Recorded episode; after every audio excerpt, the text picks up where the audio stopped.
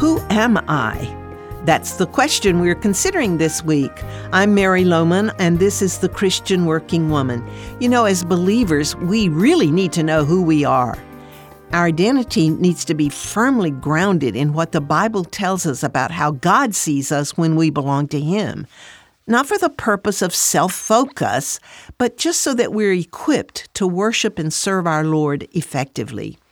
When you become a believer and follower of Jesus Christ, we have seen already that you become the building of God, a residence for the Holy Spirit, making your body His temple.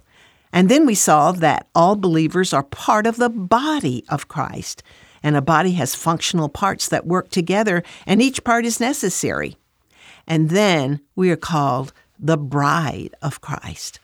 Revelation 21 says, One of the seven angels came and said to me, Come, I will show you the bride, the wife of the Lamb. Let us rejoice and be glad and give him glory, for the wedding of the Lamb has come, and his bride has made herself ready.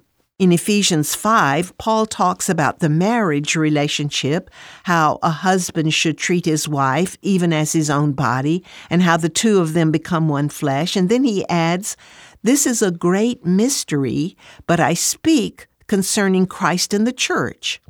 It's good to know that we are the building of God and the body of Christ, but that wasn't enough. God wanted us to know how much He loves us, how dear we are to Him, and how much He treasures us. And so He has made us the betrothed bride of Jesus Christ. This is who we are in Jesus because of Jesus. We are His bride to be. I'm certain God used this analogy because He wanted us to know just how much He loves us, how tender and close is our relationship to Him. Dear friends, can we not rejoice today in who we are? Isn't that identity more important than any earthly classifications or identifications?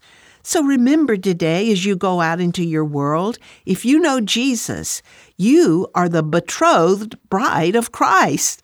That's something to rejoice about. Well, do you feel like you need more time for community and fellowship? Our weekend getaway is coming up in April.